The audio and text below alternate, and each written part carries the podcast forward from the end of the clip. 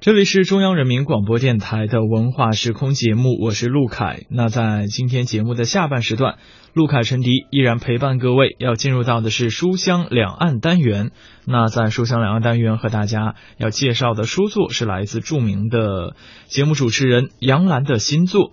那即《一问一世界》《幸福要回答》畅销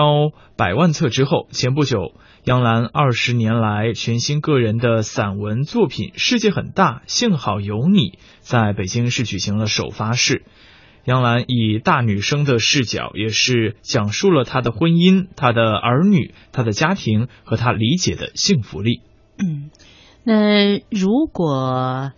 在呃周末的晚上呢，打开北京电视台的呃这个节目呢，就会看到杨澜主持的一档非常高端的节目，所以我呢也是杨澜的粉丝。那么作为为数不多的能坚持自我表达和独立思考的一位媒体人，杨澜的跨界写作成绩一向傲人。从对自己的招牌节目《杨澜访谈录》，还有十年历程回顾的一问一事，直到今天的新书，这是继一九九六年呃平海临风之后，二十年来汇聚他的家庭、婚姻、事业等诸多人生要素的他的全新的散文集《世界很大，幸好有你》。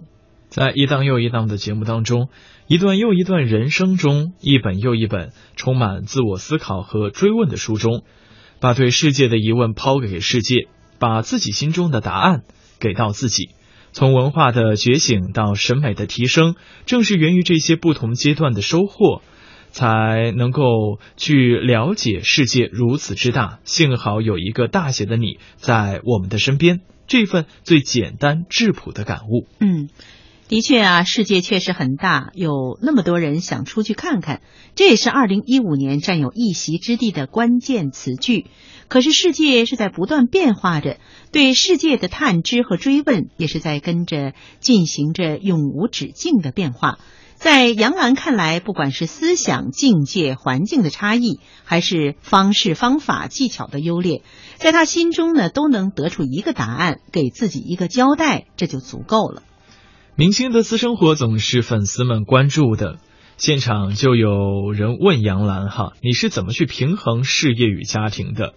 这个古老而又充满活力的问题，也是永远逃避不开的。杨澜开玩笑的说：“似乎女人不先把家庭搞定，就没有干事业的权利。”更有趣的是，男性精英从来不需要回答这个问题，似乎他们的私事与事业无关。嗯，杨澜还说。没有家庭伴侣的支持和体谅，仅仅靠女人自己的努力，那就要上得厅堂，下得厨房，斗得过小三儿，打得过流氓，生得了孩子，买得了新房，真是活生生的啊，描绘出了一代女超人。在书中，杨澜借用寓言称，二十一世纪有三种决定性的力量正在改变世界，简称三个 W，分别是互联网、气候、女性。那在联合国可持续发展二零三零目标当中，第五项就是基本实现男女平等。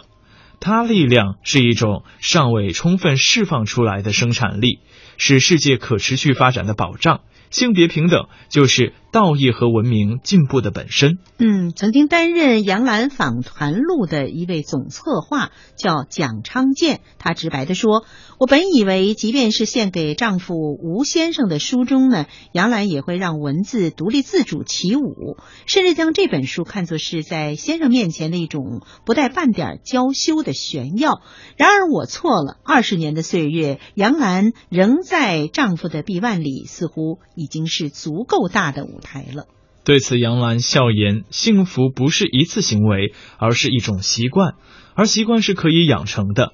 一个人的幸福力的觉醒，是从对自身的了解开始的，最终也是我们自己塑造了自己的幸福。我们每个人都可以有这样的自我期许：人生繁盛，让生命美丽绽放。嗯，我觉得从杨澜本身来说，啊、她的人生呢就已经是很美丽绽放了。那么杨澜的丈夫吴峥，他说起杨澜的新书《世界很大，幸好有你》，啊、好有一点儿很不服气的样子。说到这些年来一直被称为杨澜的丈夫，这次呢，他下决心要跟杨澜 PK 一下，他也想出一本《小小的世界与你同行》，看看谁的书卖得多。谁的书卖得更火？